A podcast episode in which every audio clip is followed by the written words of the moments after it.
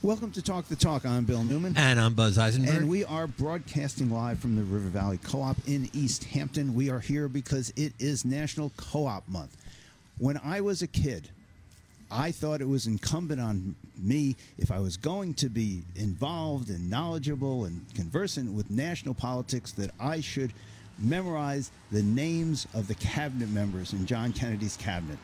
This was, how to put it, a weird idea. But one of the names I remember is Orville Freeman. Orville Freeman was the Secretary of Agriculture. Don't tune off your radio. This is actually really interesting. Orville Freeman was the former governor of Minnesota, and Orville Freeman was the person who, as Secretary of Agriculture in 1964, established National Co-op Month. And October is indeed National Co-op Month. Thank you, Orville. I guess we're on a first-name basis now. Okay, we are live at the River Valley Market, and we are celebrating, as we do every year, National Co-op Month. And we have people from co-ops up and down the valley to help us understand what co-ops are, how much they mean to our community, how much employment they provide, how workers are treated well and better by co-ops, how consumers are as well. There are all sorts of co-ops, and we want you to be part of this movement, and so we want to share this with you today. Let me start with, and we'll introduce the people from the various co-ops as we go along, with Suzette Snow-Cobb, who is the board president of the Valley Cooperative Association and the associate director of Neighboring Food Co-ops. Suzette, tell us about co-ops. What kind of co-ops are there? It's National Co-op Month. It's really exciting. This is something really important to the Valley. Tell us about the co-ops that are here. Great. Well, it's really great to be here. I think this might be the 10th year or so that we've done this radio program. And there are co-ops of any type that you can possibly imagine. A cooperative organization is owned by its members. Its members are those folks that use the services or are workers there. So you could have worker co-ops. You can have cooperatives owned by farmers as a farmer co-op.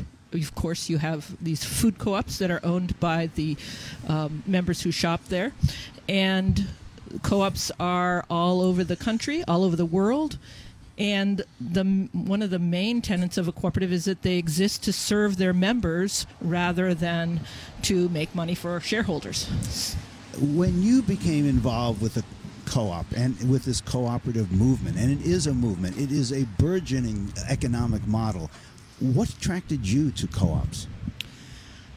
Well, I'd say the main thing was that it was a means to empower communities to participate in their economy in a way that was that is just and getting services and needs met in those communities. It was a way to have set up an economy that wasn't just benefiting a few that to get rich. It's to help the entire community prosper and do well. You are one of the very important contributors to the Neighboring Food Co-op Association. What are food co-ops? What is the Food Co-op Association, and where are you located? The Neighboring Food Co-op Association is a cooperative of food co-ops in the Northeast. We have members from New York to Maine and all of the New England states. So our cooperative, Neighboring Food Co-op Association, its members are the food co-ops, and we work to help them be better food co-ops in their communities. Now, we have food co-ops, which are essentially, wait a second, we're going to have... giant truck. This is economic activity. We actually, okay, we're good. So I would like to know more about food co-ops, since we are at one here at River Valley Market, broadcasting live. I'd like to know more about food co-ops and how they work. I'm not quite sure, though, whether the Old Creamery Co-op is a food co-op or whether it's an employee-owned co-op. So the Old Creamery Co-op, Lenore, tell us what it is, why it is, how it works. Oh, well, we are a food co-op for sure. There's no saying that our employees can't be members as well, but we don't make that a requirement, certainly, for service at the store. you know, we are a small food co-op. We're happily a member of the Neighboring Food Co-op Association, and benefit greatly, I think, from the, you know, knowledge, wisdom, and experience of Suzette and that whole organization. But, you know, we serve a small, you know, community for, you know, basic real shopping needs. Okay, well, let me interrupt you there, because the River Valley Market has, I think, a really interesting advertising slogan, which says, in essence, we really want you to be members because it's really important, it's really helpful, it's really economically advantageous, but it's open to all.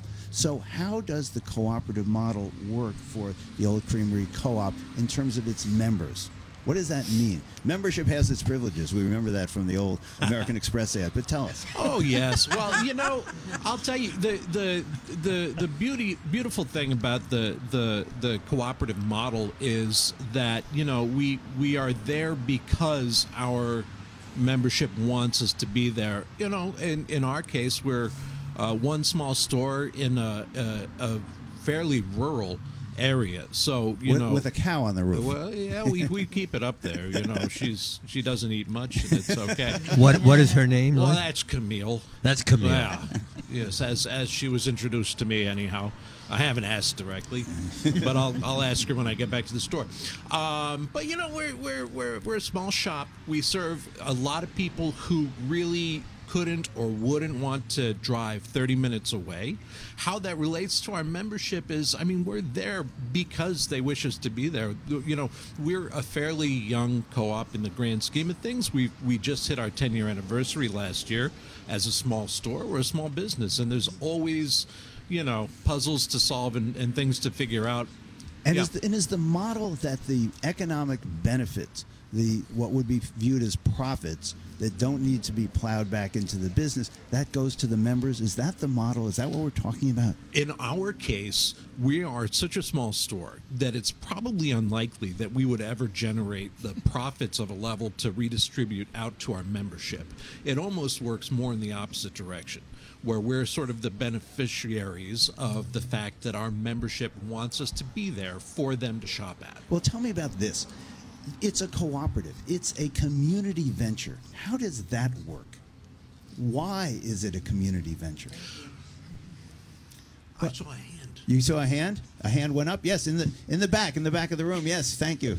Please, actually, please. I was thanking the person who made it possible for us to hear down here at the end of the table. That's what was happening. I thought we were jumping in.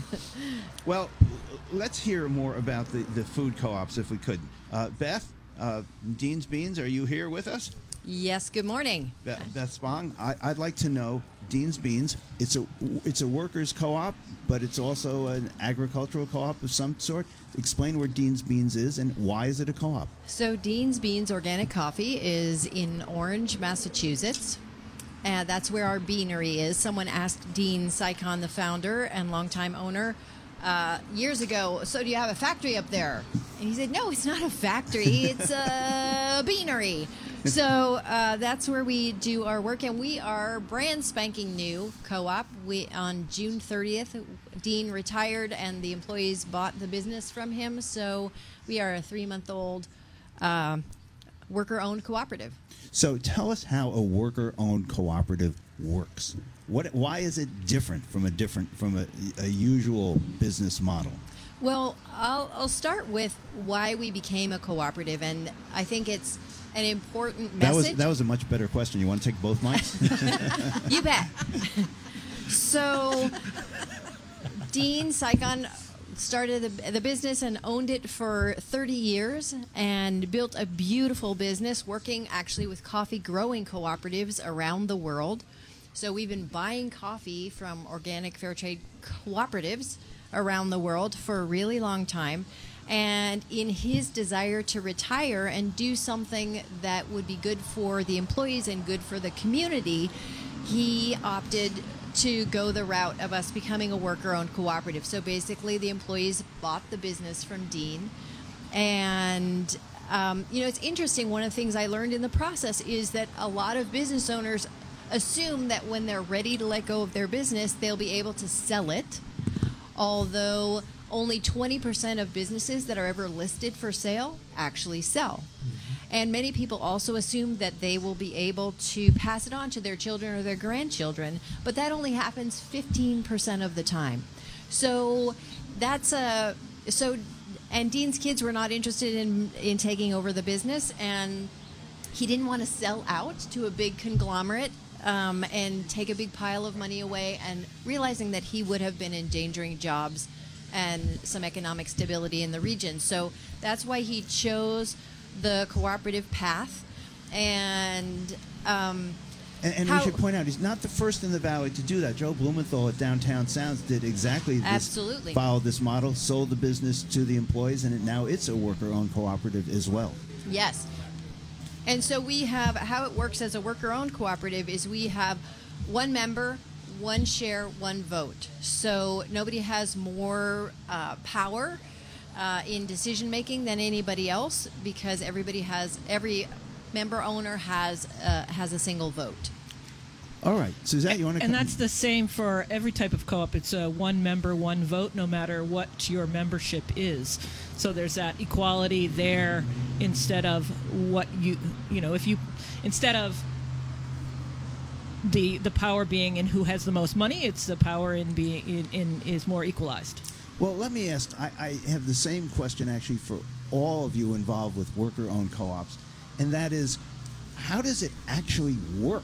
I mean, it's when you see some sort of corporate structure. You know, there's a CEO up there, and then there are different levels, and then we get down to the workers, the people who actually produce the products and the services. Got it, but it's got to be, maybe it doesn't have to be, a little complicated to figure out how one person, one vote, how that all works. I mean, it sounds great, but to me, what a logistical kind of nightmare. So I'll jump in there and then let Lynn speak. So we're just learning how to actually do this now that we are a worker-owned cooperative. So how does this actually work? And it is a little complicated. No, I asked you. Yes. So the board is the boss of me. I'm the CEO. And I supervise people who are on the board. That's complicated. And they are various positions in the company. So some of them have other supervisors, but it's complex in terms of the dynamics, and that's something that we'll be learning about as we go forward. Okay, who's next who would like to jump in on this? Yes, well, ma'am. So I'm working with Northeast Biodiesel, which is a hybrid that's worker-owned and owned. And would you identify your voice and name for our listeners? I'm Lynn Benander. Thank you. Thank you. And it's been really fun to watch the workers' co-op develop and take on the responsibility of ownership of that plant in Greenfield. And one of the fun Could you stop right there? I want to hear the story, but you, Lynn Benander, you're with Co-op Power. I'm with Co-op Power. I'm also the president of the board of Northeast Biodiesel. Okay, great. Got it. So I have a couple of hats to wear. Okay, so wearing whatever hat you want. Tell me how this business model works. Well, one of the fun things is we hired Rick DiRapo to be the manager of Northeast Biodiesel, and he had 40 years experience running chemical plants for Monsanto and retired. And he saw an advertisement saying that we were looking to hire a manager who would manage a chemical plant, Northeast Biodiesel chemical plant, where the workers owned it. And he came out of retirement because he was so excited. He said, "This is the way it should be." Wow. And when was that? A year ago. And he... You're all babies in the woods here. he's one of the most gifted worker co-op managers I've met, actually co-op managers that I've met, because he has an understanding in his bones about what it means where the people who have information, who really know how to make the plant work, actually have access to decision making. They have a voice in the process of what happens. So the workers are on the board of directors, supervising him, and he so welcomes all of their ideas and input and decisions about what's best for the plant, and believes that those decisions are going to be better for the plant than if he were just making them by himself with a board of directors that was unrelated to the operations. We are broadcasting live from the River Valley Market in East Hampton on this National Co-op Month. We're going to continue our conversation right after this. We're going to go to one of the early co-ops here in the Valley, Collective Copies, right after this.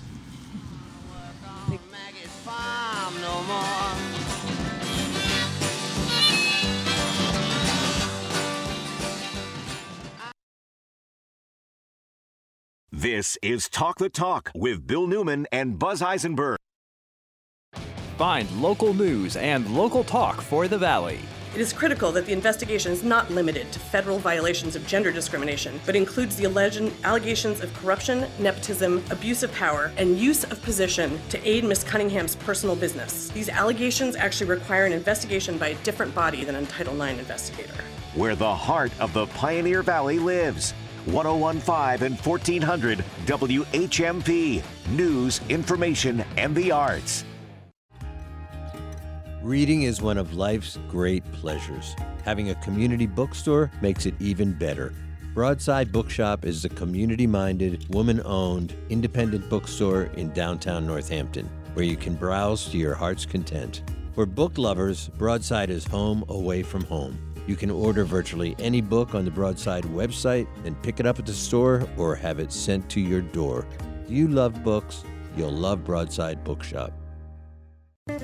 What's cooking at River Valley Co-op? Here's avid eater, grocery shopper, and co-op member Bill Newman. Rutabagas, sweet potatoes, turnips, and leeks. Local produce is rooting its way to the co-op every day. At the co-op meat counter, try coffee-rubbed hanger steak, a delicious mix of sweet and bold heat. New recipe, and you need just a pinch of this herb or that spice? Get just the right amount in the co-op's bulk department. River Valley Co-op, wild about local. Everyone is welcome. What's the role of creativity in mental health and well-being? ServiceNet's Art Show explores the ways creativity connects to mental health. ServiceNet's Art Show. The opening reception is this Thursday, 4 to 7, with 35 artists from the ServiceNet community. Everyone is welcome. The opening reception features music by Ada O'Brien and food by ServiceNet's Rooster Cafe. The role of creativity in mental health. ServiceNet's Art Show. Opening reception Thursday, 4 to 7 at ServiceNet, Olander Drive, Northampton. You're listening to Talk the Talk with Bill Newman and Buzz Eisenberg, WHMP. We continue Talk the Talk, broadcasting live from the River Valley Co-op here in East Hampton. We have with us on this panel Lynn Benander, who is from Co-op Power, and Randy Zucco from Collective Copies, and Suzette Snow-Cobb from the Neighboring Food Co-op Association, Beth Spong from Dean's Beans, and Lloyd Miller from the Old Creamery Co-op. Let me go to Randy Zucco, Collective Copies. We've had some descriptions here about newbies on the block, new co-ops. Congratulations to the new co-ops, an expanding model, good for our communities, good for the employees, good for businesses, good for the valley and the neighboring towns and towns as well. I'd like to know about Collective Copies because I think you were early. Collective Copies was early as a co-op. So tell us how it works. And for those of our listeners who don't know, what it is. All right. Thanks, Bill. Thanks, Buzz, for even having us here. This is, to me, one of the great benefits of being in a community like this. I'm just a worker at a business who's on a radio show that cares about the community and the cooperatives and the businesses in the community. So thank you for having us at all. So I'm here with two hats on as well. I'm also here representing the Valley Alliance of Worker Cooperatives, so I want to make sure that I give them the plug that I'm here to do. And yes, I have been a worker member of Collective Copies for over 25 years now. It's hard for me to even believe that.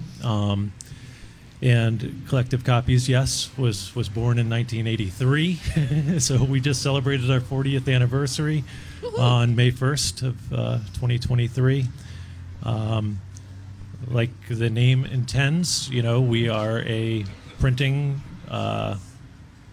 shop, as well as publishers, self-publishers, and everything else under the sun that can be printed on paper or any other materials. What's the secret sauce? 40 years as a workers' cooperative. That's a great run in downtown Amherst. The rent's not cheap. No. How do you make this work? That's a very good question. I think, and the people here have answered that question. I think when you have a business that's rooted in the community and not sucking the money and the power and everything else away from the people who actually work there, those people make decisions and they take actions that mean something to their job security and to the communities that they live and work in. So I think what it means for us is that we've had to, as everybody could probably imagine in the printing industry, had to make some major adjustments over the past 10, 15, 20 years to navigate some really tumultuous waters in the industry and make sure that we tried to keep as many people employed and more than employed, but satisfactorily employed as they go along in the process. And so right, it's because not easy. There is this old adages are always old, that if you love your job, you never have to worry about work. We have to worry about the trucks in the background as we are outside here live at River Valley Co-op. I'd like to understand this more. Collective Copies is a worker-owned co-op. The workers own the business. Correct. Someone comes to work at Collective Copies. They're an owner on day one. That doesn't seem to make a lot of sense. How does that actually work? So like any... most, I think, worker cooperatives, there is what's called a apprentice period. Some people call it a probation period, whatever period you want to call it. But in the beginning, I was just a worker. The expectation, I believe, in a worker cooperative, at least with us, is that you will eventually be an owner if you want to be. And if you don't want to be, then you can no longer be employed at Collective Copies, unfortunately. So there is that caveat. I think there are other worker cooperatives in the world and in America that have employees. I think that it's not hard and fast rule. For us, anybody who works there owns it. Generally speaking, it's a 6-month, year plus experience where we get to know you, you get to know us. Are you going to fit? Are we going to fit with you? Because when you take on a new owner, you're taking on somebody who's going to be just as equal as you are and have just as much of a voice for the rest of the length of that business. So it's very important to choose wisely. Randy Zucco, you tell us you've been with Collective Copies for 25 years. Correct. How do you welcome people to this business model day one? We're now all equally in this together. Explain that to me. I don't think that's an idealist view, I think, in a lot of ways. I think it took me probably 4 years before I even felt like I could talk at a meeting and make a proposal, I have to say. I was intimidated and I was learning as I went along, so I didn't exert any power, so to speak, other than my vote.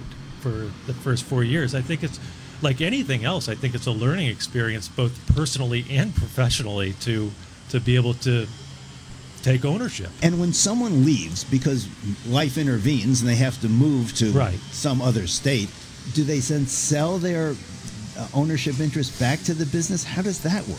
Yeah, they simply just get paid back their share and severance, whatever our severance package is. And our share is a pittance. It's $250. And is that a requirement to participate? I mean, do you have to pay $250 to get in? Or yeah, we usually take it out $5 a paycheck for 50 weeks. If my math is right. Let me ask this. That's why you were there for 25 years. Yeah, exactly. So let me ask this, Suzette Snow-Cobb, if I might, is this a burgeoning movement? Are there more co-ops here in this area of the world than other places? Is it a model that is catching on? That's the area I'd like you to address, if you would, for us, please.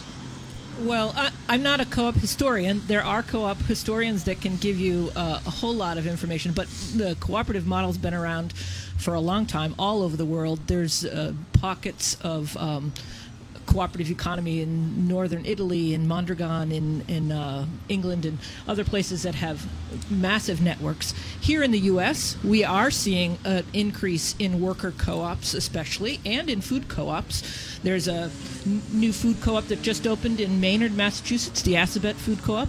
The Dorchester Food Co-op is about to open. They have their grand opening on Saturday in Dorchester, Mass. And in Amherst, there's a group that's working on having a storefront. So it's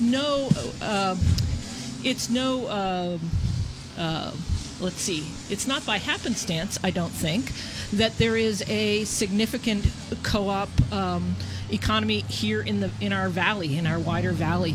And, you know, it's possible that Dean would have thought of converting to a co-op as he retired without as the number that we have, or Real Pickles converting to a worker co-op, or the Creamery converting to a consumer co-op.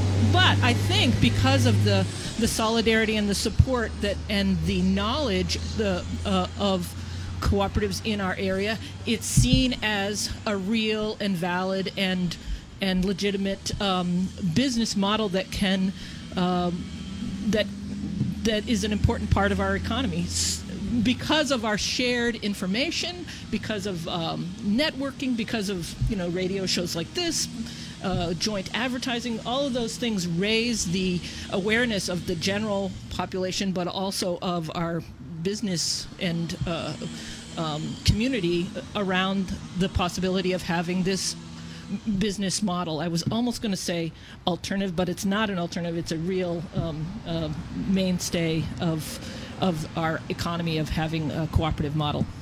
We are broadcasting live from the River Valley Co-op here in East Hampton. We will be back in just a moment because we want you to know more, hear more, learn more, be with us as we celebrate co-ops on this National Co-op Month. Back.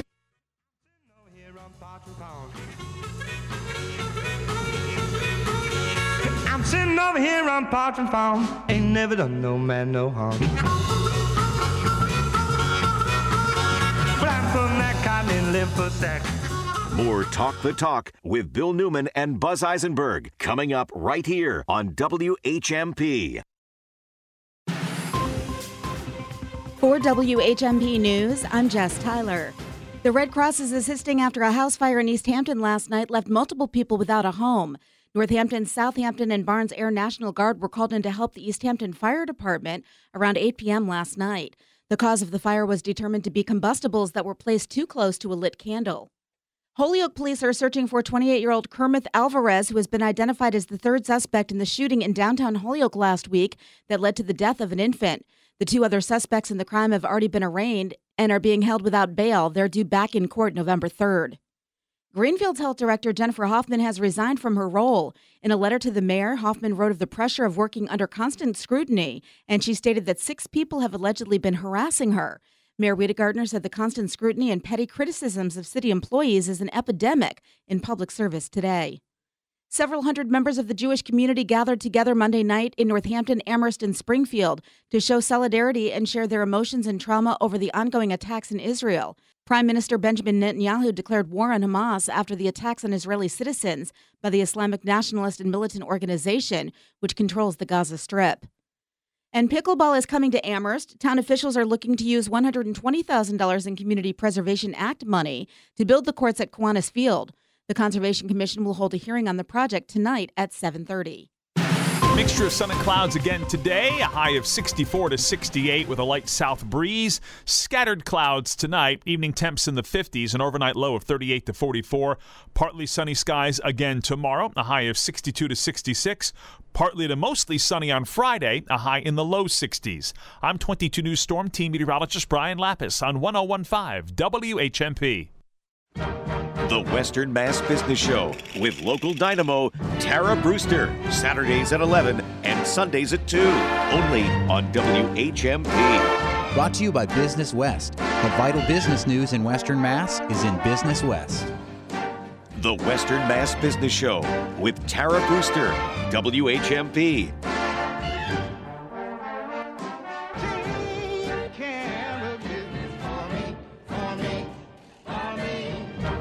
The Western Mass Business Show with local dynamo Tara Brewster, Saturdays at 11 and Sundays at 2, only on WHMP. Brought to you by Greenfield Savings Bank, with offices all throughout Hampshire and Franklin counties. Greenfieldsavings.com. The Western Mass Business Show with Tara Brewster, WHMP.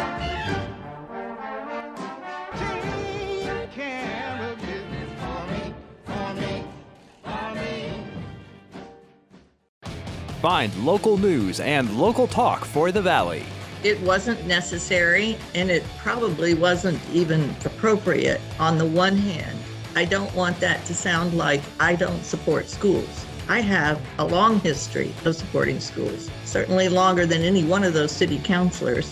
Where the heart of the Pioneer Valley lives. 1015 and 1400 WHMP. News, information, and the arts. You could be one word away from $1,000. It's a grand in the hand on WHMP. Listen each weekday for the $1,000 keyword at around 8:15, 12:15, and 4:15. When you hear the keyword, just go to WHMP.com and enter it for a shot at $1,000. You have until midnight to enter the keyword of the day. It's a grand in the hand on WHMP. Complete rules and details on WHMP.com. You're listening to Talk the Talk with Bill Newman and Buzz Eisenberg, WHMP. We continue our broadcast live from the River Valley Co-op in East Hampton, the East Hampton store. There, of course, is one in North Hampton as well. We were here with Lynn Benander from Co-op Power and Randy Zucco from Collective Copies, Suzette Snow-Cobb from the Neighboring Food Cooperative, Beth Spong from Dean's Beans Workers Co-op, and Lloyd Miller from the Old Creamery Co-op. We were talking during our time away from the mics about what this co-op month means, what its slogan is, what is being celebrated, what it means for the community. We had continued that conversation. Buzz, why don't you bring our listeners in on it, please? Well, it is the theme for this year's National Co-op Month is owning our identity.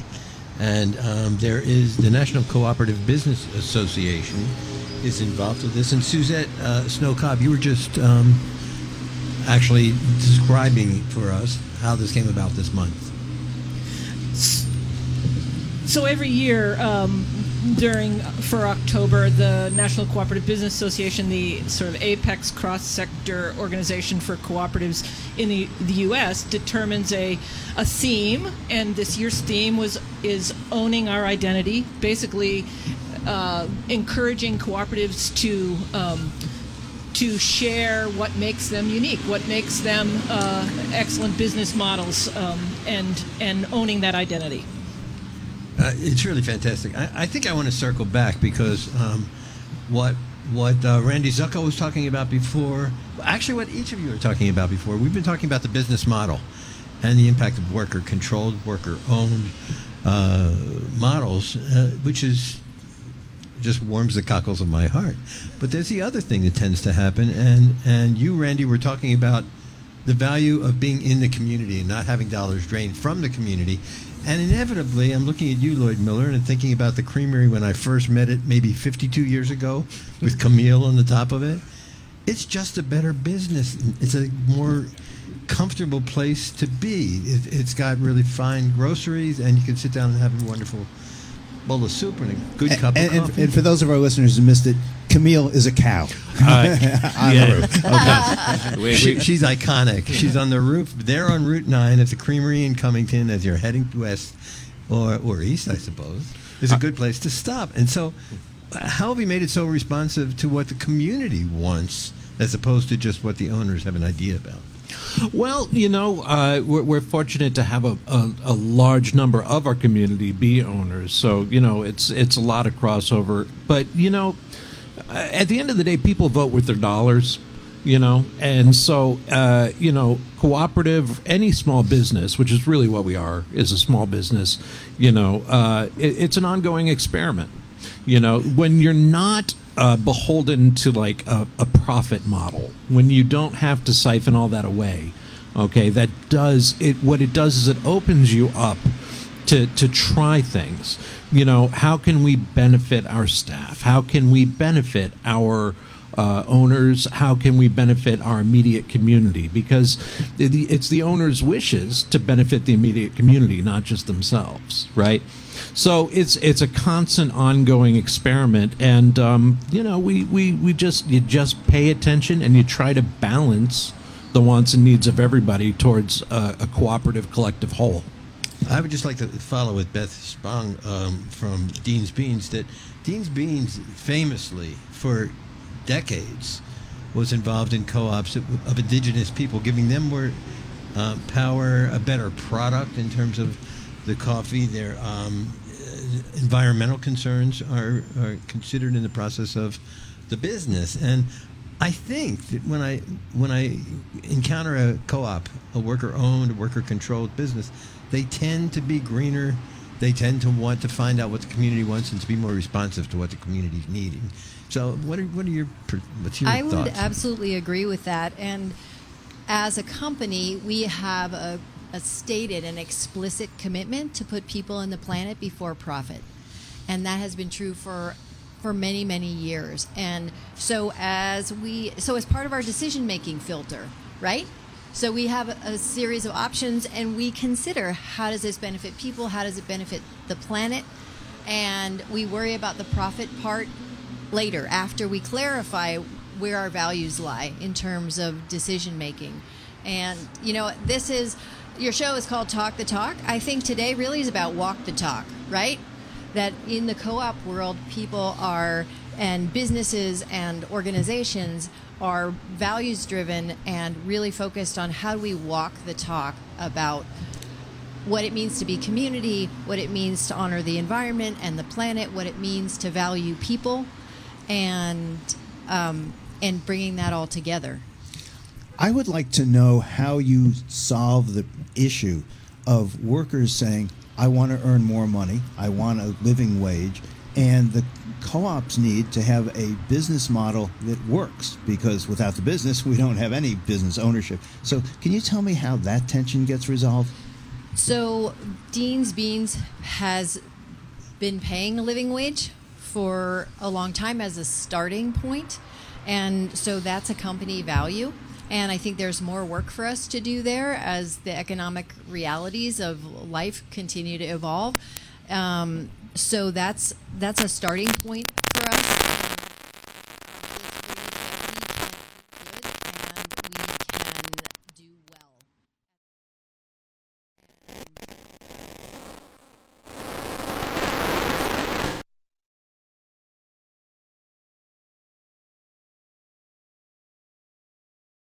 You're listening to Talk the Talk with Bill Newman and Buzz Eisenberg. Hi, I'm Emmitt Smith, Hall of Famer and all-time leader in Russia, with exciting news. Football legend Emmitt Smith talking about all new regenerative treatments for joint pain from the local medical professionals at QC Kinetics. But did you know that you can encourage your body to actually heal itself with the help of QC Kinetics? QC Kinetics uses biologic therapies that are natural, restorative, and long-lasting. The body is an amazing thing. Trust me, I put mine through a lot. Exciting new relief is here for pain from arthritis, knee pain, lower back pain, pain in your hips and shoulders. I'm that guy. When you Google shoulder pain, my face pops up. But you don't have to be sidelined by pain anymore. Call QC Kinetics to learn more about biologic therapies. Don't let your joint pain keep you from doing the things you love. There's a new natural solution that patients are raving about. QC Kinetics. Let QC Kinetics help you improve your quality of life. Call QC Kinetics 413-992-5450. That's 413-992-5450. 413-992-5450.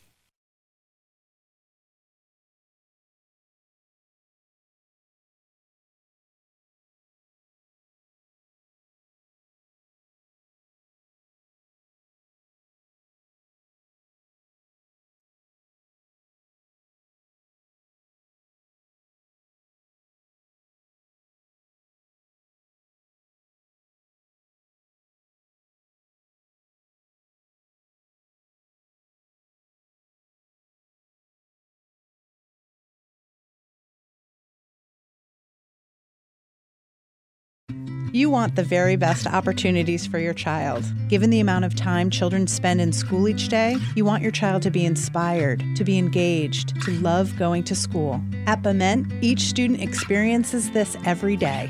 The Bement School in Deerfield is a close-knit community of students from around the valley and across the globe. Kindergarten through ninth grade, learning from each other in the classroom, rooting for each other on the athletic field, and celebrating each other on the stage. We are local, we are global, and our differences make us stronger. We interact face-to-face, share meals together every day, and open doors for one another. The true essence of your child's time at Bement is preparing for a life of integrity, of significance, of joy. Financial aid and transportation are available to help make a Bement school education possible. I'm Kim Laughlin, Director of Admission. Please contact me or visit our website. Bement will be the best investment you make in your child's future.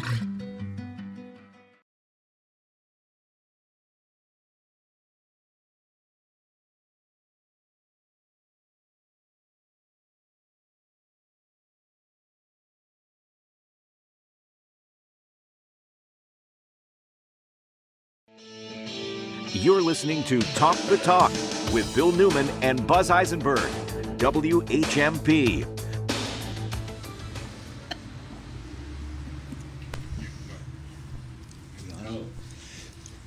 We continue our conversation on Talk the Talk.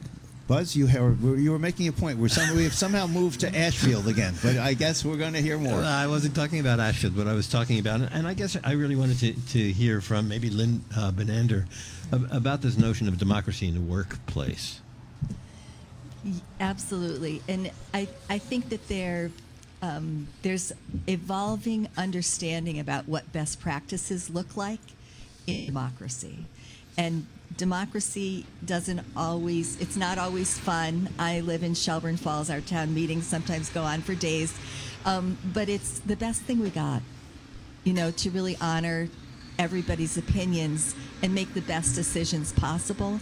At Co-op Power, we use a process called sociocracy, which Say that again. Sociocracy. Okay. It's a body of thought about how groups can make decisions together and raise up all of the most important ideas and come up with the best decisions possible. We make decisions by consent instead of consensus that forces you can't have a decision until everybody agrees. It's hard to run a business that way. But consent means you can make a decision as long as no one objects, which energetically has a very different feel to it.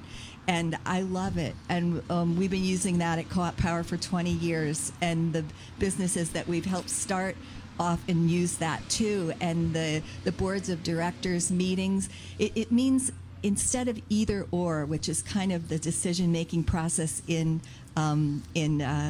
capitalism, where you're either going to meet the needs of the community or you're going to get profits to your investors, we are making both and decisions. Whether it's a worker co-op or a consumer co-op or a producer co-op, we're making both and decisions. Like the members aren't going to say, okay, we're going to make more money if we move our operations overseas. They're going to lose their jobs. They're not going to make that decision. They're going to make a decision that says we need to be sustainable economically and we want good jobs. And as consumers, we want these products and services. So it's both and. How do we run an effective, sustainable business that meets our values and provide the kinds of products and services or the jobs that as members we want here? It serves every member, every owner, to serve the community better because that means their own self-interest is being at the same time satisfied. So take us back. I'm still bothered about your job interview, to be totally honest, Randy. I'm worried about the 14 people, but I really do want to understand, and maybe we could go back to Lynn on this from Co-op Power. How many people are sitting around making decisions? I mean, there are jobs to be done. There is work to be done. I just want to throw out this best practices in human resources that, that we're all kind of evolving through, and that sounds like a rough experience. I'm so sorry, Randy. But you have lived to tell the tale. Here you are. I know. I'm sorry, I forgot your question already. I'm really interested in the decision-making process because I love the idea of cooperative ventures together, and people being in the same boat together and having an ultimate objective to be there for each other. Yeah. I wonder about the logistics of it and the practicality of all this in scale. So maybe you could talk about that. It's one of the things you learn in cooperative governance and cooperative management is how to help groups of people identify what they care about most, what's most important to them, what decisions they need and want to make as owners.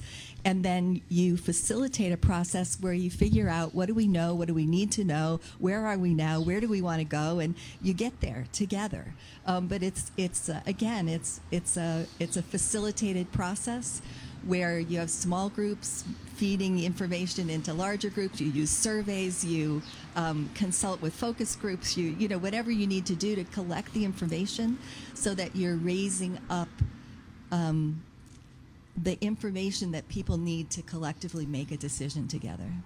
Yes, please. So we have been working and continue to work with the Cooperative Development Institute. This is Beth Spong. That's right. From Dean's Beans. See, we're all cooperating on how we... It's a beautiful thing.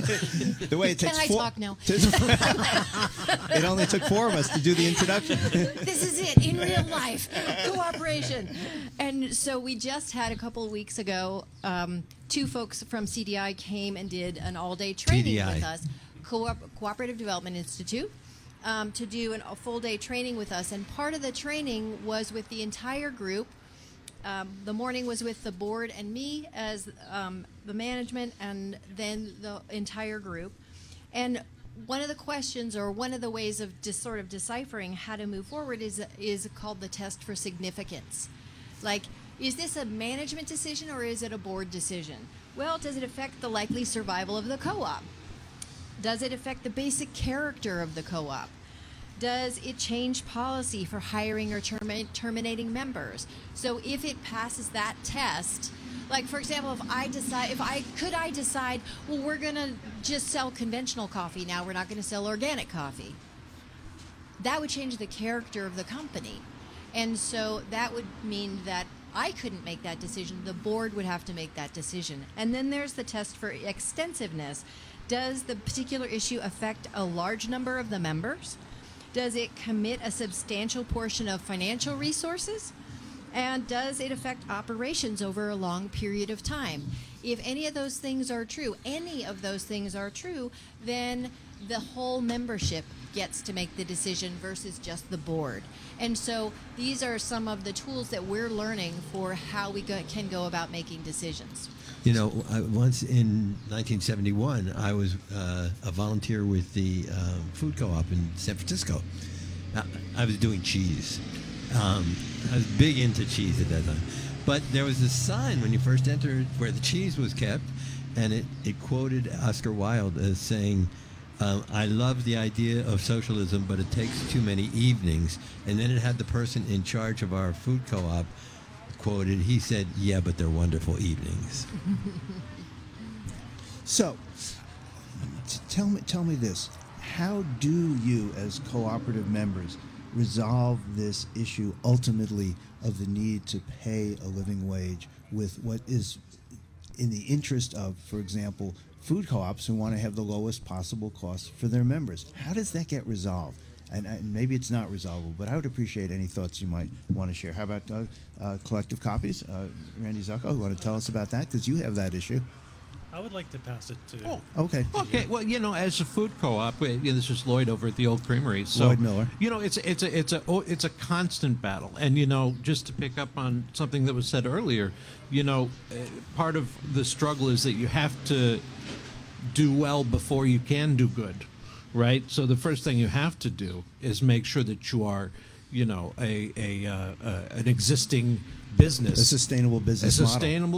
Absolutely, you can't lean on your membership forever to support you, and you gotta actually turn that profit. But in a nitty gritty, you know, microscopic sense, when you're talking about, for me, the answer has always been you set a wage scale that's very clear to everybody, and you don't set it too far out. This is our wage scale for the next year or two, and we'll see how things go. If we do better, we share more, you know. And so that's the idea. Let me go back, if I might, to Beth Spong from Dean's Beans for a minute, and I'm not trying to intrude. Oh, actually, I am. But Dean sold the business to the workers. He could have sold that business to a large corporation for a gazillion, give or take, dollars. And I'm wondering whether or not his generosity to the workers is something that is carried on and or made a big difference in allowing this to go forward, Dean's Beans to go forward as a cooperative venture.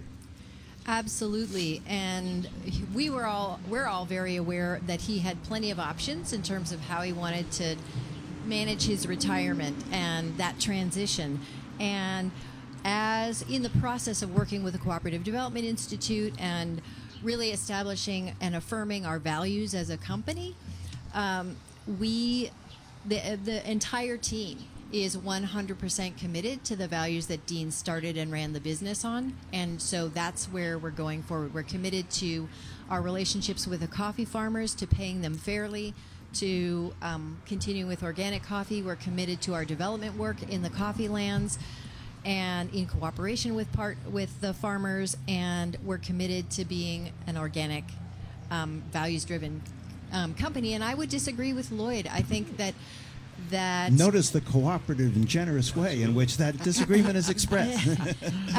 Because the company was based, founded on a certain set of values, and Dean did it at 30 years ago, which was a different environment, as an experiment. Mm. Let's see if we can create a company, if I can create a company that benefits farmers, that is good for the environment, and makes a profit. If it doesn't work, I'll turn it into a nonprofit, and that'll be the end of that. It turns out that he was able to build the business, a successful business model on top of those values. And so I think that you can start from a business model or you can start from values, but they have to, in the cooperative world, they have to come together pretty quickly. Well, for sure. I guess my only point would be that if you're not in business, you can't help anyone. True that. Yeah. Amen to that. Yep. We are broadcasting live from the River Valley Co-op in East Hampton. We've been speaking with Lynn Benander from Co-op Power and Suzette Snow-Cobb from Neighboring Food Cooperative, Beth Spong from Dean's Beans, Lloyd Miller from the Old Creamery Co-op. Did I forget Suzette Snow-Cobb? I hope not. From Neighboring Food Cooperative. Randy. Oh, sorry. We have a lot of cooperative people here being very cooperative on this co-op month. It is National Co-op Month, and we are broadcasting live from the River Valley Co-op in East Hampton. I want to thank all of you for being with us, and I want to thank you for the vital, important, and generous work that you bring to this valley. Thank you. Thank you. Thank you so much. Great to be here. I read it through and through, and my girl never fails to say, there is any work for me. Would you like a better world? It's as easy as grabbing a hammer and building a home. Pioneer Valley Habitat for Humanity builds strength, stability, and self-reliance through affordable home ownership in Hampshire and Franklin County. It's not a handout, it's a hand up. Habitat homes are built with donations of material, land, and services. Future homeowners and volunteers create a partnership with Habitat for Humanity to build a home, strengthen our neighborhoods, and create a legacy for our community. Help transform the world. Volunteer and support Pioneer Valley Habitat for Humanity. pvhabitat.org. Does your partner threaten or isolate you? Do they control where you go, who you talk to, or what choices you make? Are you afraid of what they might do? You have the right to a healthy and safe relationship. If you're experiencing abuse, emotional, verbal, physical, Safe Passage is here for you. It's all free and completely confidential. Call our helpline to explore your options and plan for safety. That's 413-586-5066, Monday through Friday, 9 a.m. to 5 p.m. or visit safepass.org today. WHMP Northampton and WRSI HD2 Turner's Talk the Talk with Bill Newman and Buzz Eisenberg on WHMP. And welcome to the show. I am Buzz Eisenberg. And I'm Bill Newman. And Bill, we are here. We're remote from River Valley Co-op here in East Hampton, in their East Hampton store. And we are celebrating Co-op Month with a radio roundtable of some distinguished co-op people. It is Co-op Month, which is a national celebration. This month of October is an annual opportunity to raise awareness about this incredible, trusted now, proven now, model of how to do business. And this year, The theme of Co-op Month is owning our identity, which is just too cool and too interesting. And we're going to talk about that with some of our distinguished guests here. But I want to start with Jeff Burdine. Greenfield Farmers Co-op Exchange. I've been loving it for a very long time, but long before I encountered it, it existed. Could you tell us a little bit about the history of Farmers Exchange in Greenfield? So in 1918, four farmers raised $50. I have to interrupt you. Did you say 1918? 1918. That's what I thought you said. $50 started the co-op. There was no store. They gathered orders from local farms, and when they came in, they met at the rail yard and unloaded rail cars, and they all helped each other out. Ended up making enough money they could build a warehouse, and then they expanded multiple times. That was on the railroad tracks in Greenfield, and then in the late 60s they moved to High Street. And it has been flourishing there ever since, I think. Can you tell us a little bit about the business model that represents the exchange? So we have a board of directors, 9 farmers. They are on 3-year terms. At annual meeting, there's elections, and they try to keep it at 3 per year. So if there's turnover, we still have knowledge on the board. They hired a general manager to run the day-to-day business, and that's me. We just finished our 3 best years ever in both sales and profitability going through COVID. So you started in a pandemic, and you're flourishing in a pandemic. Yeah. It's really incredible. So this agricultural-based model, right? The members are actually farmers. Correct. We have over 1,000 members. I don't have the exact number.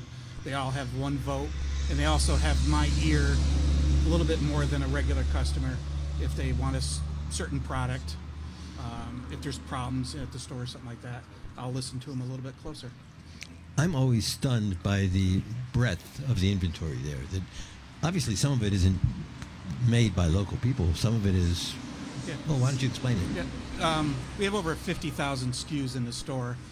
We have Our Family Farms milk, Diamond eggs. We have Cabot cheese, which is another cooperative, and some of our members are members of Cabot.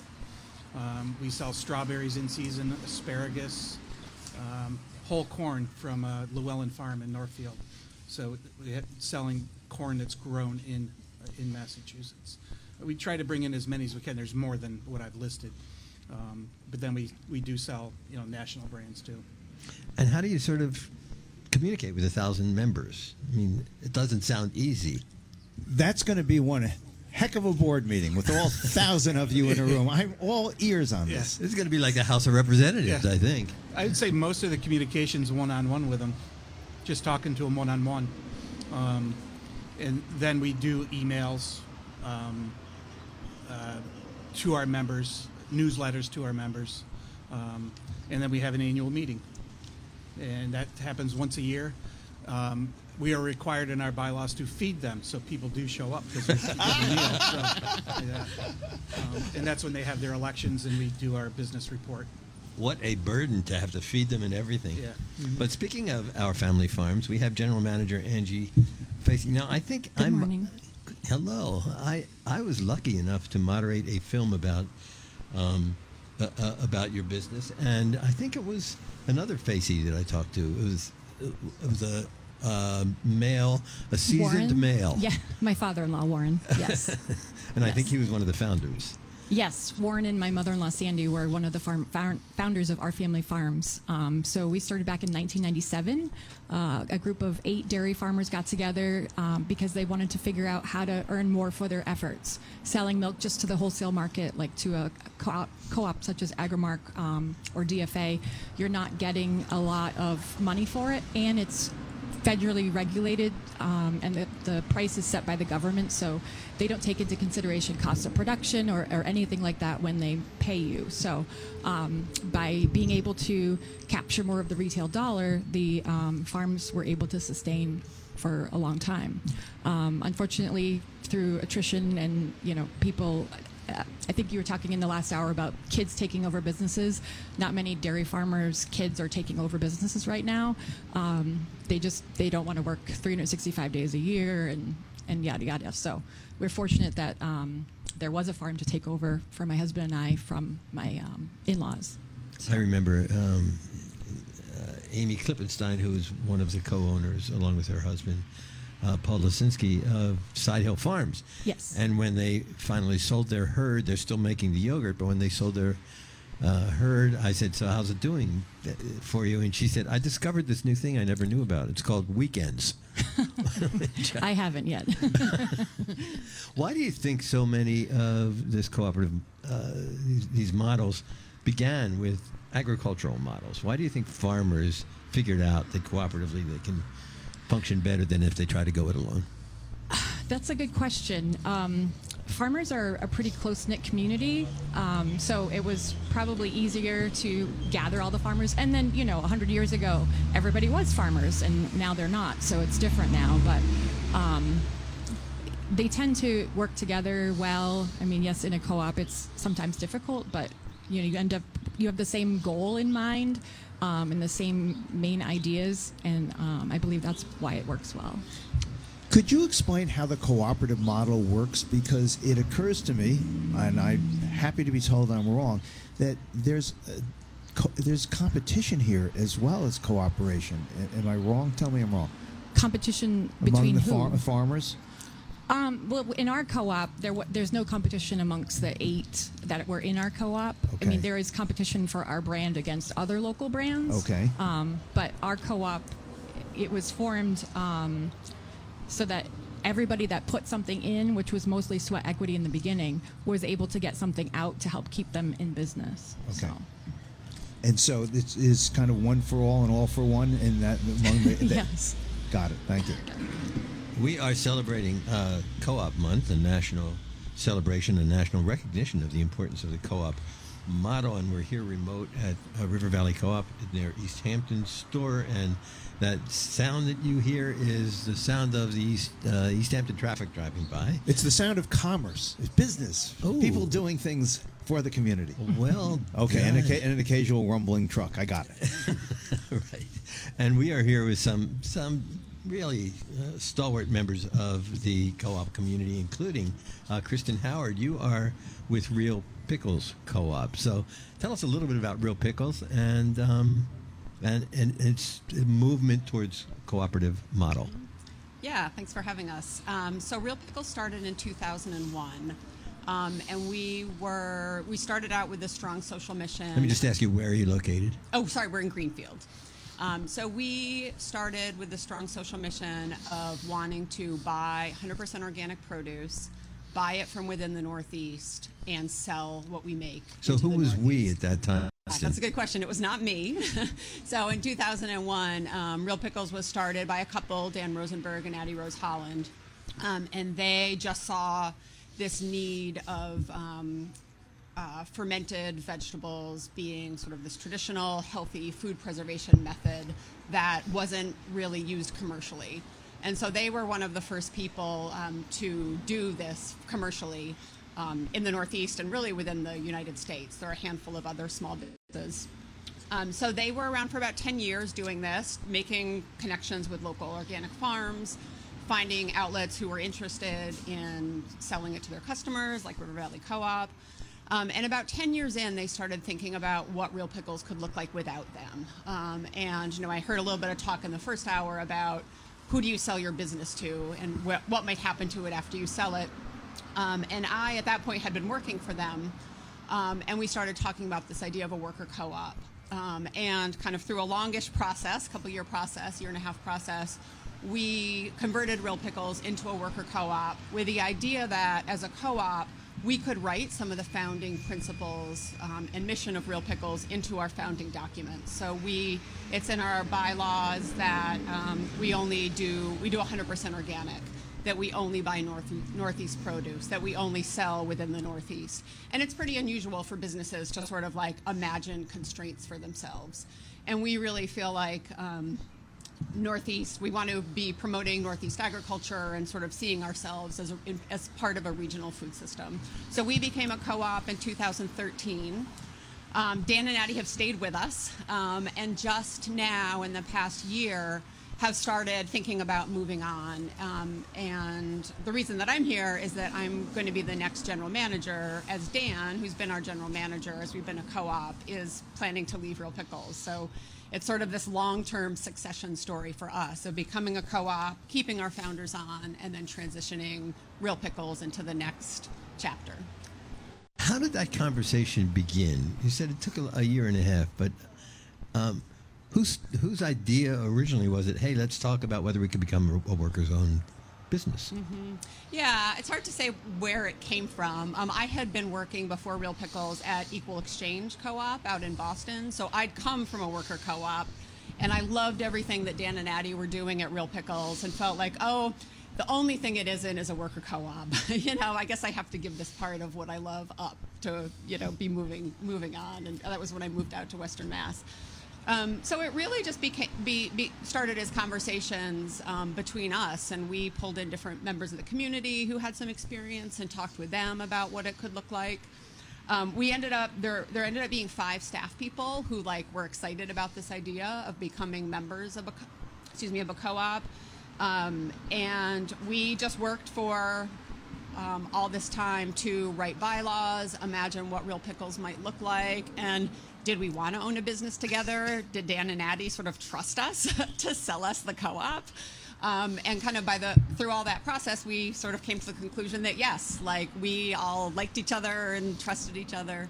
At the risk of asking a really dumb question, did you all really like pickles? Yeah, when I was a little kid and I wanted to be a professional baseball player, did you say one day I'm going to make pickles? I never said one day I'm going to make pickles. Absolutely. I think for a lot of us it was really this like organic local agriculture and healthy food, you know, healthy food systems. Thinking about how do you preserve local food so that, you know, you can eat it in seasons of the year when there isn't a lot of local food around. So I feel like that there are a few of us who I would say like are a little pickle crazy, but for the most part, I feel like it was the local food aspect that all kind of got us there. And we have a great food culture at Real Pickles, so we do some really nice staff lunches and people bring in stuff all the time. Yeah, it's a fun food spot. And is Real Pickles limited exclusively to pickles? I told you I was on a series of dumb questions here, but that's one of them. So we do, we say organic fermented vegetables. So we do dill pickles, like you think of as pickles. We also think of pickles as kimchi, sauerkraut, so any vegetable that is preserved in an acidic way is a pickle. So it doesn't have to look like a cucumber pickle to be a pickle, in our opinion. Okay. I'm never gonna think of sauerkraut the same way, I guess. Okay, got it. Yeah. So we are celebrating Co-op Month, the national celebration, national recognition, and there are some really heroes of cooperative business model right here among us. Mostly, we've been talking to people who are involved in the distribution of food or the growing of food, the processing of food. But not all co-op models involve food. And with us representing the UMass Five College Federal Credit Union is Craig Boivin. Hello, Craig. Good morning. Thanks for having me. It is absolutely a pleasure to have you. So why don't you tell us about what the credit union does, UMass Five College Credit Union, and how it's involved in the co-op movement. Absolutely. So I think it's a misnomer that people don't know, but all credit unions are, in fact, cooperatives. So UMass 5, we started in 1967 on the campus of UMass, where a group of employees got together and said, we want more control over where we do our banking. And so those employees got together. They formed the UMass Employee Credit Union at the time. By the way, I think part of the conversation when it started, I learned, involved apartheid and banks investing in South Africa at a time that people didn't want it to. So that's exactly it. So it sort of formed in sort of this alternative. And I guess a long story, fast forward to today, we're serving over 50,000 people, most of them right here in the Pioneer Valley. And the big difference with credit unions is that, one, we're nonprofit, and two, it's the way that we're structured, right? So the folks who bank with us, they put in a $5 savings with us, and that entitles them to run for our volunteer board of directors. We have 9 of them. It also entitles you to vote for our board of directors. So you do have direct control into where we're heading in terms of our mission and vision, and I think that's a really big difference between us and a lot of the other, especially if you're thinking of corporate bank that's publicly traded, right? Their goals are to make money for the people who invested in them. Our mission and the way we're set up, we're just truly here to help people get through and have a better chance to have a good financial life.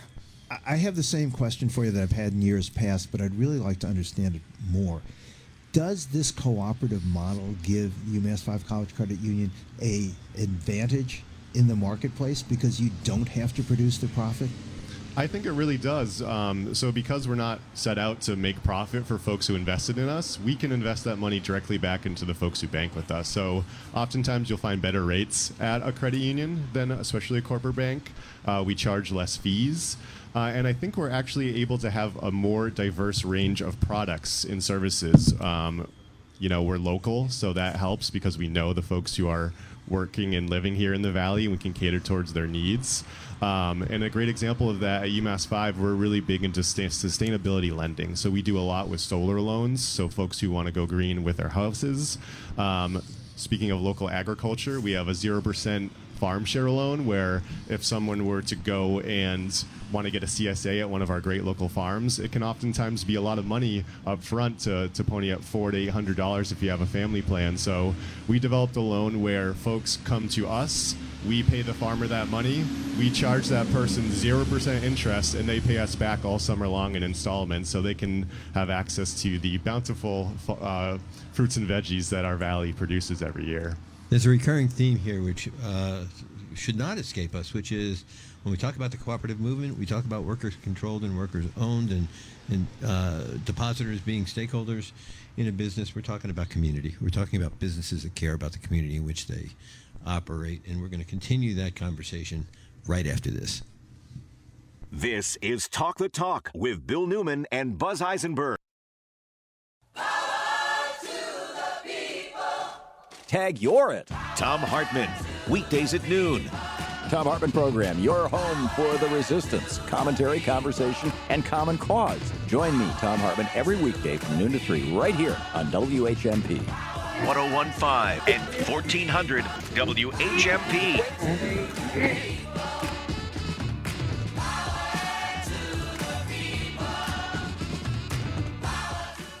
Franklin County has a vibrant history of farming.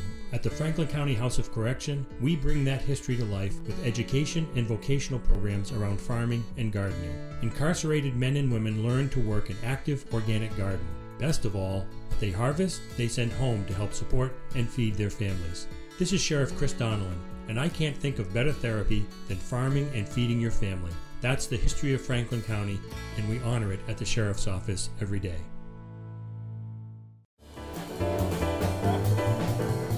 Jazz isn't kids' stuff, yet the Emmett Cohen Trio is positively playful with a musically adventurous spirit. They're bringing it to UMass October 19th.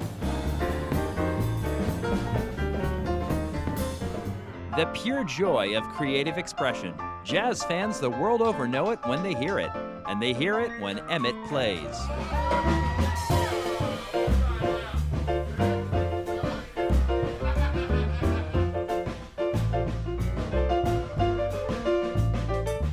Emmett Cohen Trio at UMass. Get tickets now at the UMass Fine Arts Center website.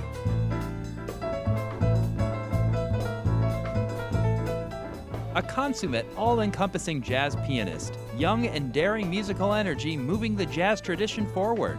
The Emmett Cohen Trio, Thursday, October 19th, Bowker Auditorium at UMass Amherst. You're listening to Talk the Talk with Bill Newman and Buzz Eisenberg, WHMP. And we are back. We are celebrating Co-op Month, which is to celebrate cooperatives nationwide during this month of October. It's an opportunity to just recognize the extraordinary business model that co-ops represent and their ties to the community in which they operate. We are being hosted today graciously by River Valley Co-op here in their East Hampton store, and with us is Rochelle. I always do it wrong. It's Prudy, right? Yes. There. Okay. So tell us about River Valley Co-op and how did it come to be? When did it come to be? And what kind of a co-op is it? So River Valley Co-op is a consumer-owned co-op, and we're 15 years old as being open this year. And we have over 15,000 co-op owners. So the whole idea of co-ops, of consumer co-ops, food co-ops in particular, is a lot of people with a little bit of money can pool it in order to have a big impact on the community to do something that they want to do and provide access. And so it's really about, it takes a, grocery stores are expensive to build and operate, and it's a very low margin business. But food is so essential, and so essential to our local economy, especially here, where we have so many great local farmers. But all, even in urban areas, access to food is an important aspect that people have long been pooling their resources in order to have community control of their food source. And how did you personally, Rochelle, how did you get involved with the co-op movement? Oh, gosh. So you're dating me here. So in the 70s, I was a volunteer at a food co-op, that all of the cashiers were volunteers, and I was one of those, and then I got hired. And then I got to do a lot of different jobs in co-ops through that process. So, I've been... I was a consumer of a co-op. I was a member of a co-op since I think I joined my first co-op when I was 16.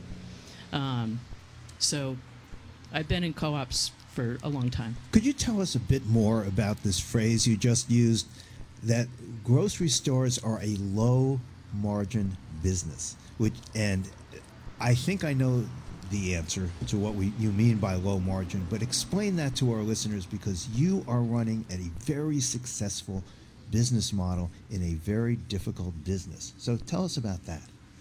Sure.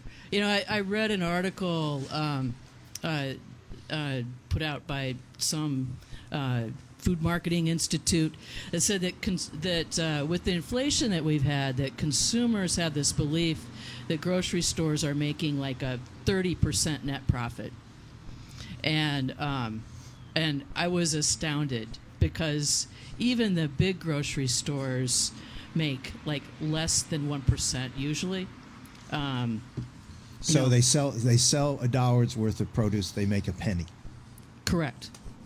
Or maybe a penny and a half if it's a good year, or maybe two. Some make a little bit more. Sometimes it can get up to 3 cents on the dollar. So it's a thin margin. It's a tough business. Yes. Okay, but you have made a go of it. The River Valley Co-op has been hugely successful. Okay, at the risk of asking a question you don't want to divulge, what's the secret sauce? How'd you do it? Well, I mean, you've been the GM here for a long time. How do you do it? Well, it's because really it's a combination of the community that's here and the people that shop in the store, the people that work in the store, and it's our other co-op connections. I sit around this table with my co-op friends. I heard the earlier show with more of my co-op friends. My local radio station considers it important to do this show every month. I mean, this is people working together for a common mission to create the future that we want. That's what we're about. Well, by the way, I love that. That was incredibly moving for me, but I want to go back to Angie Facey from Our Family Farms.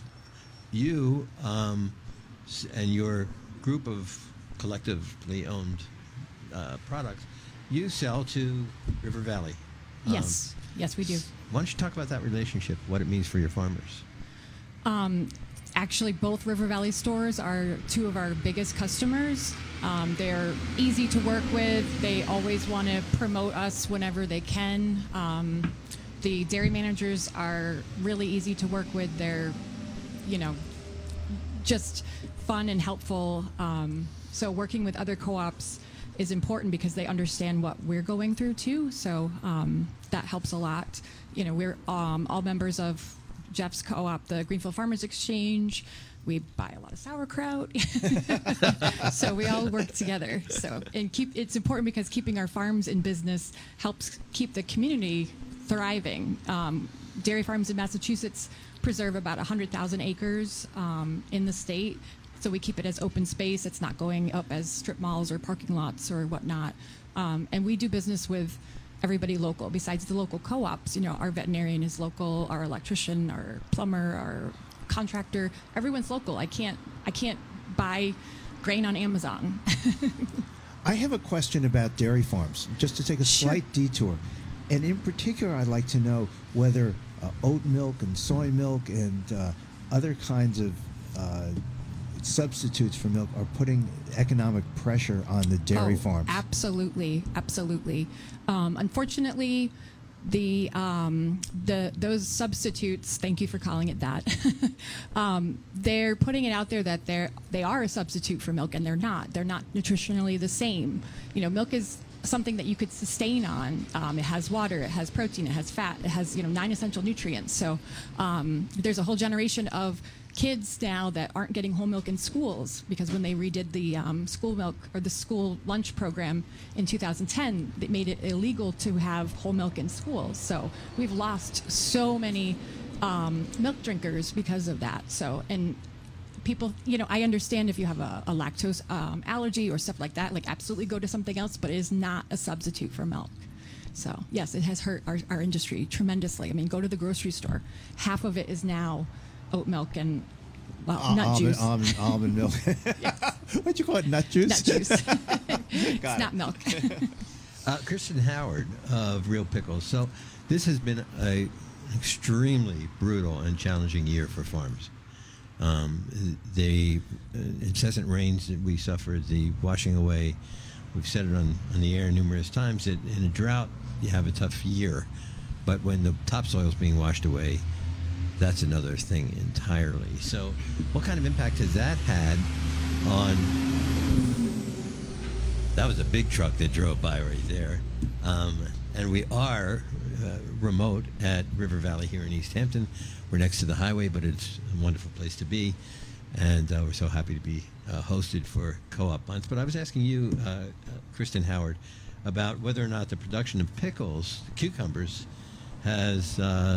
impacted on Real Pickles' ability to do what it does, and how whether being a co-op has helped in that regard. Yeah, so this has been one of the most challenging harvest seasons that I've seen in my 12 years at Real Pickles. We typically, you know, when we started, cucumber season was, you know, 8 weeks, starting at the end of June through August. And this year, you know, it was more like, we think of it now as like, okay, it's no longer 8 weeks, it's 6 weeks, and now it's really 4 weeks. And this year was even worse than that. And we got our last cucumber delivery from our main supplier farm, Mountain View Farm, on July 8th, which is just unheard of for us. So it's been a really hard vegetable season for us. Even, you know, the red cabbage and beets and carrots, so many things, the harvest time was delayed this year, which just makes us have to sort of reevaluate our whole production calendar, because since we make everything from local vegetables, we have a narrow window in which to make it. If we were buying cabbage from California, we could make it year-round, and it would be so much easier on our systems. But because we've chosen to do what we do, everything is very tight. I would say, in terms of being a co-op, the main thing I think is that our co-op members, our employees, and all of us, I think, just really care about Real Pickles, and we have a stake in the business that we wouldn't have. You know, I was an employee of Real Pickles before we became a co-op, and I was completely devoted to Real Pickles, and at the end of the day, I could kind of go home and like feel like I've done my piece of my job. And now, as a member, I feel much more connected and invested. All of the people, many of the people doing our production are members. So I think it just makes all of us be thinking about solutions and thinking more about how can what we do on our daily basis be better for the business overall. What a unique sort of model where you actually care about the product and people work together towards a common goal, and they take pride in what they do and find it satisfying. It's an incredible model. We are going to take a break, and we're going to continue our celebration of Co-op Month right after this. I'll never let you ride. I'll never bet you don't know. I saw my glisten alive. I'll never let it show. More Talk the Talk with Bill Newman and Buzz Eisenberg coming up right here on WHMP. For WHMP News, I'm Jess Tyler. The Red Cross is assisting after a house fire in East Hampton last night left multiple people without a home. Northampton, Southampton, and Barnes Air National Guard were called in to help the East Hampton Fire Department around 8 p.m. last night. The cause of the fire was determined to be combustibles that were placed too close to a lit candle. Holyoke police are searching for 28-year-old Kermit Alvarez, who has been identified as the third suspect in the shooting in downtown Holyoke last week that led to the death of an infant. The two other suspects in the crime have already been arraigned and are being held without bail. They're due back in court November 3rd. Greenfield's health director Jennifer Hoffman has resigned from her role. In a letter to the mayor, Hoffman wrote of the pressure of working under constant scrutiny, and she stated that 6 people have allegedly been harassing her. Mayor Wiedegardner said the constant scrutiny and petty criticisms of city employees is an epidemic in public service today. Several hundred members of the Jewish community gathered together Monday night in Northampton, Amherst, and Springfield to show solidarity and share their emotions and trauma over the ongoing attacks in Israel. Prime Minister Benjamin Netanyahu declared war on Hamas after the attacks on Israeli citizens by the Islamic Nationalist and Militant Organization, which controls the Gaza Strip. And pickleball is coming to Amherst. Town officials are looking to use $120,000 in Community Preservation Act money to build the courts at Kiwanis Field. The Conservation Commission will hold a hearing on the project tonight at 7:30. Mixture of sun and clouds again today, a high of 64 to 68 with a light south breeze. Scattered clouds tonight, evening temps in the 50s, an overnight low of 38 to 44. Partly sunny skies again tomorrow, a high of 62 to 66. Partly to mostly sunny on Friday, a high in the low 60s. I'm 22 News Storm Team Meteorologist Brian Lapis on 101.5 WHMP. Here comes the money. You could be one word away from $1,000. It's a grand in the hand on WHMP. Listen each weekday for the $1,000 keyword at around 8:15, 12:15, and 4:15. When you hear the keyword, just go to WHMP.com and enter it for a shot at $1,000. You have until midnight to enter the keyword of the day. It's a grand in the hand on WHMP. Complete rules and details on WHMP.com. Hi, I'm Jane Wolfe, Executive Vice President of Residential Lending, asking you to come on over to the Co-op. It just makes sense. And dollars, Jane. I'm Angie McClay, Residential Loan Underwriter, and we want you to know we've extended our mortgage promo, so there's more time to save on your mortgage closing costs. That's right. There's still time to save up to $1,250 when you obtain a pre-approval from GCB. We make it easy to apply online at bestlocalbank.com or at any of our branch locations. Our local, experienced mortgage team is happy to help walk you through the process and answer any questions you may have. So apply online or come see us in person and receive a $750 closing cost credit plus an additional $500 when we pre-approve you. Close by November 30th. Be a new first mortgage customer or refinance from another loan provider. Minimum $100,000 loan, subject to change or end without notice. Other conditions apply. See bank for details. Greenfield Cooperative Bank is an equal housing lender, member FDIC, member DIF. You can count on your friends at the Co-op.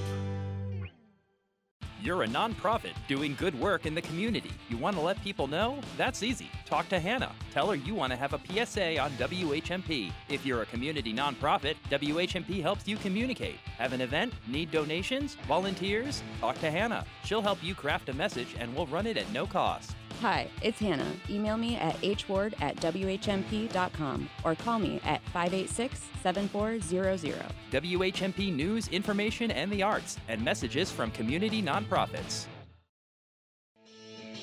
You're listening to Talk the Talk with Bill Newman and Buzz Eisenberg, WHMP. And we are back here at River Valley Co-op here in East Hampton. It's just such a beautiful facility, and I want to talk more with Rochelle Prunty about that. But I wanted to turn to you, Jeff Burdine. Greenfield Farmers Cooperative Exchange, and you have this web of relationship with other people who are involved in agriculture and with other co-ops. And I'm wondering how you maintain these relationships year after year when something like what we suffered this year, the vagaries of the weather, impacts on everything you do. We do business with other cooperatives that supply us, so we're members of other cooperatives also. They have, some of them have had some tough times, some have gone away, like the Agway Cooperative is no longer. Southern States Cooperative, which is similar to Agway, is much smaller than it used to be, and we do business with other co-ops.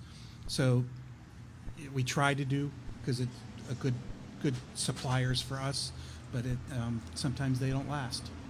Yeah, but you as a cooperative, how do you remain so responsive to the community? I have to tell you, I'm a big fan of the Farmers Exchange in Greenfield. We frequent you. I would say we listen to our customers, our members, both member customers and non-member customers. And my people, my employees also, they listen and we react. If we hear it enough, bring in a certain product, we do it. We try it out. If it doesn't work out, then you get out of it. But just listen. Listen to what people want. What a unique model for how to do business. Just listen to what people want. And they're more likely to frequent your establishment if you're listening to what they want. So, and you, Craig Boivin, for the UMass Five College Credit Union, the credit union funds a lot of these initiatives. The credit union is relied upon by so many people in order to make the wonderful thing that we're listening to other people speak about happen frequently. So there's always a decision to make. Is it a good investment? And the tension is, it sounds like something we'd like to support, but is it a good investment for our depositors? How do you balance that? Yeah, it's a good question. I think really it does come back to the end of the day of what is going to be sustainable and local, right? That's really what we focus on. We always like to say, when you're bringing your relationship to the credit union, when you're putting your deposits here, we're able to make loans to other local people and businesses, right? So that money is staying local in our local economy. So we may be able to give a car loan to someone so that they can go to River Valley Market for work and work at a co-op. We may be able to give money to a local business who is just starting out in the valley and plans to stay in this geographic region. So a lot of the mindset behind that is, you know, who's local and who wants to stay here in the valley. I'd like to know how much of UMass Five College Credit Union's business is home loans. That's a good question. It is a pretty good size of our business overall. I don't have a direct percentage off the top of my head.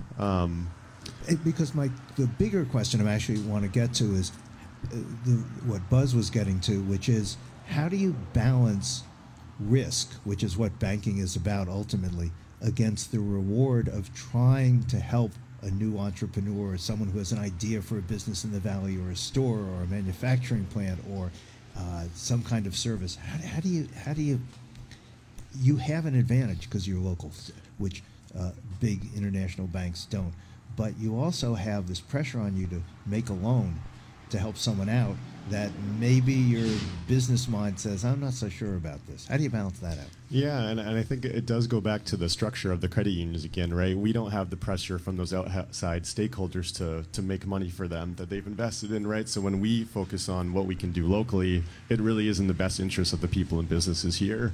So when we're looking at making a loan to someone, we may be able to look at I guess their past credit history a little bit differently, right? So credit unions are typically more receptive and able to lend to folks who maybe some of the traditional players have turned away in the past. And that's really how credit unions got their start, right? A lot of, you know, we talked about the UMass employees getting together. A great example up in Manchester, New Hampshire, there was a group of mill workers who were working and living at the mill, and the conditions were just horrible. And what happened was they couldn't get loans to move out of the mill and into a better place to live. So they pulled their money together and one by one they were able to push that community out of those terrible living conditions and better their life. And that's really what credit unions are about. We are here, we are celebrating Co-op Month, and we're doing it with an incredible group from Greenfield Farmers Cooperative Exchange and UMass Five College Credit Union, Our Family Farms Cooperative, Real Pickles Workers Co-op, and River Valley Co-op, and we're going to continue talking with them and more about River Valley Co-op, our host, right after this.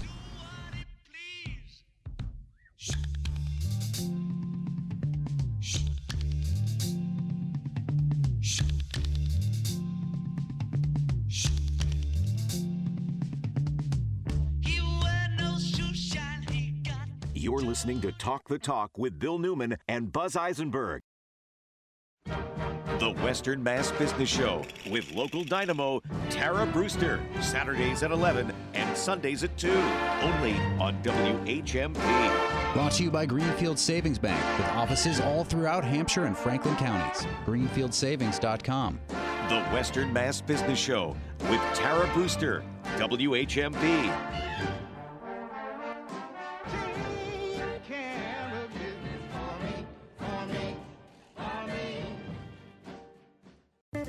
What's cooking at River Valley Co-op? Here's avid eater, grocery shopper, and co-op member, Bill Newman. Rutabagas, sweet potatoes, turnips, and leeks. Local produce is rooting its way to the co-op every day. At the co-op meat counter, try coffee-rubbed hanger steak, a delicious mix of sweet and bold heat. New recipe, and you need just a pinch of this herb or that spice? Get just the right amount in the co-op's bulk department. River Valley Co-op, wild about local. Everyone is welcome. Summer adventures are where memories are made. Add some flavor to your Massachusetts summer by eating like a local. Support local farmers and your appetites by exploring farmers markets throughout the state. Take home a pint of juicy strawberries or add sweet plump blueberries to your morning cereal. There's no better place to find a tomato to complement your burger or the freshest ear of corn you'll enjoy all season. Need some inspiration? Map your fresh food adventure at eatlikealocalinma.org. Sponsored by Mass Farmers Markets. Do you know what's happening this Friday at 9 a.m.? Is this week's Shop Friday Downtown Sounds? Correct! They go on sale this Friday at 9 a.m. Full value gift certificates, and you save 30%. Downtown Sounds Workers Co-op, a music store with new and used instruments and lessons. Live online or live in person. First lessons free when you buy an instrument. Plus, repairs of musical instruments and equipment. Get ready to save 30% beginning Friday at 9 a.m. The Shop 30 store at WHMP.com. You're listening to Talk the Talk with Bill Newman and Buzz Eisenberg, WHMP.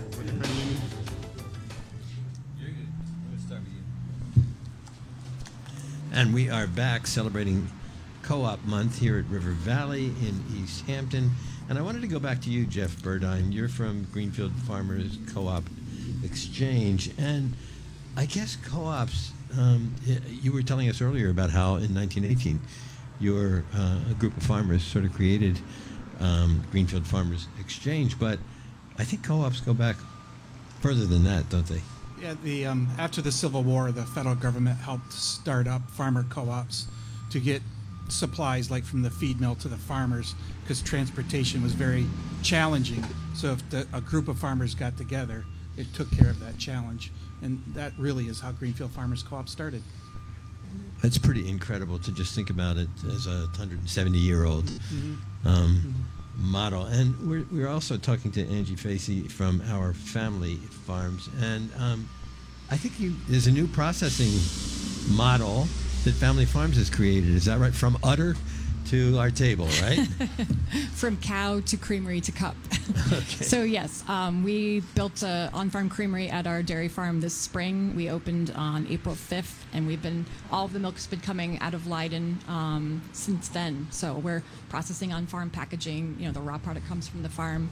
So we got a grant from DAR that... DAR? Department of Ag Resources, to help build the plant. So with that, we had to buy brand new equipment and do a lot of extra things. But ultimately, you know, the end goal is that we have all of our milk in all of our container, and we expanded our product line tremendously. So, well, once it's in a container, how does it get delivered? How does it get distributed? Yep, we also do that too. So we were able to add half and half heavy cream, chocolate milk, and strawberry milk is going to be next to roll out. So. And was that the workers who are owners, that was a collective decision that happened, just bubbled up?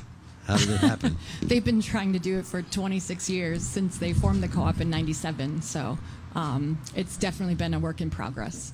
So it's an exciting, new development. So I wanted to ask you, Craig Boivin, on behalf of the UMass Five College Credit Union. A lot of us think that credit unions aren't as savvy, aren't as technologically adept as banks. That we think of as banks, right? Are. What say you to that?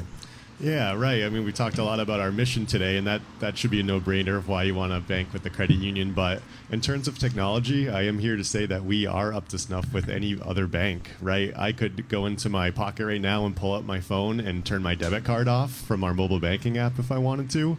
And I think the other piece, you know, technology aside, a lot of times you see the big banks in every corner of every part of the country, right? So you think, oh, well, local, that doesn't really help me if I'm moving about. But in true cooperative fashion, credit unions have a thing called shared branching, where I could be out in California. I could actually go into another credit union and do my business as a UMass 5 member out there. So it's a way that credit unions across the country have banded together to kind of combat that. You know, we're not in every corner, but strength in numbers is the way to go. How many credit unions are there in the country? It's a good question. I think there's around 6,000 today in the U.S.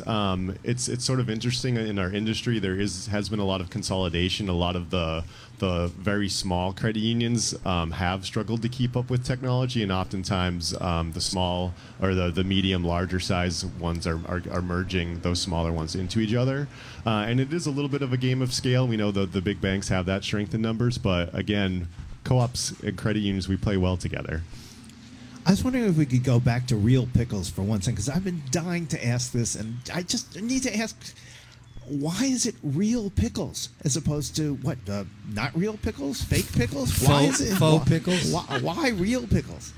Yeah, that's a good question. So real pickles, as we imagine them, are pickles. Oh, and then you're getting your jar of fermented pickles right now to try. We just had a wonderful jar of pickles plopped in front of us. So we can all taste the pickles. So real pickles are pickles that are made the traditional way of preservation, which is you mix vegetables and salt and leave them at room temperature.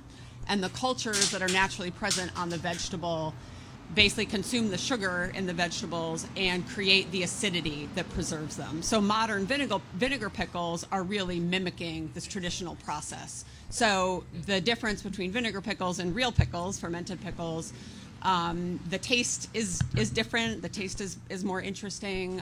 There's more health benefits when you're doing it the naturally fermented way. So it's a very different, the outcome is very different if you're eating sauerkraut that's just cabbage soaked in vinegar versus naturally fermented sauerkraut is really different. Wow, it is Real Pickles. Got it. And all the other products you make. Yes, everything that we do is naturally fermented. Okay, thank you. No vinegar. One of life's mysteries has just been solved. I appreciate that. Right. Fermented as opposed to fomented, right? I want to turn to you, Rochelle Prunty. You're general manager of River Valley Co-op. And it's been a while now since you expanded to East Hampton. You now have that wonderful Northampton store, which all of us are so familiar with. But here in East Hampton, you've created something really special here. So tell us about the process that led to, okay, we're going to go ahead with this plan. We are going to expand, and we have confidence in it. What was that process in a cooperative environment like? So I think very different than maybe a lot of regular business expansion. You know, we had expanded. We had expanded in customers, and we were using like every possible inch of our facility and our parking lot, and you know, the community grew bigger than the facility, basically. And so it had expanded, and we needed to expand facility-wise to accommodate that.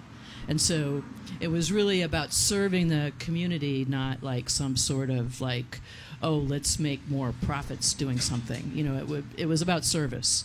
And so we picked a location, looked for a location that was close enough to take some of the pressure off of the other store, and also a good base to start a new store. So we were looking in the, 5 to 8 mile sort of range, and which is where we landed.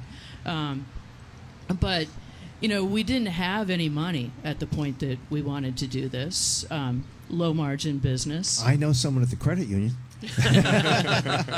Yeah, and financing is part of it, but in order to do this, we had to go just like the first store. We started the first store with no money. It was the concept, and then people put in the money. So with this store, we went to our owners and we said, if we want to do this other store, we're going to need $5 million in loans. So the community put in $5 million. We got $5 million in economic development funding, and the rest in financing. And we have expanded membership about 30%. We've added about 5,000 members since we started this. So it's all about people. I love that, and that's a recurring theme from all of the folks who have been with us today. There's an East Hampton Fire Department ambulance driving by and saying hello. I hope everybody's all right in that ambulance. But in the minute we have left, I just want to point out that the theme for Co-op Month is owning our identity.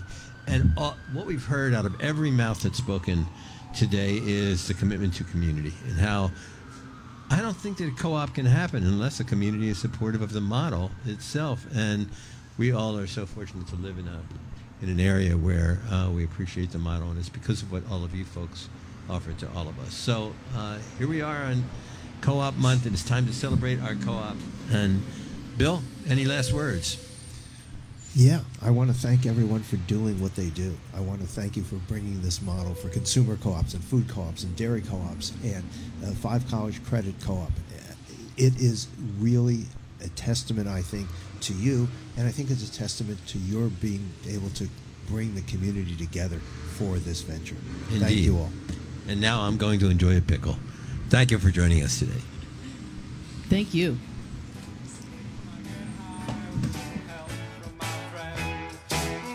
Gonna try with a little help from my friend.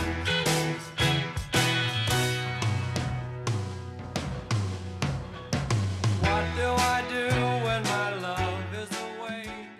Find local news and local talk for the Valley.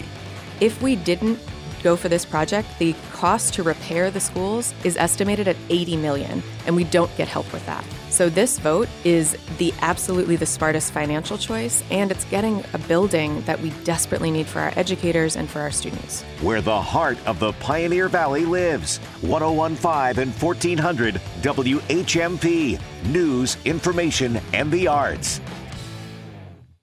Dear Massachusetts, marijuana is now legal for adult use.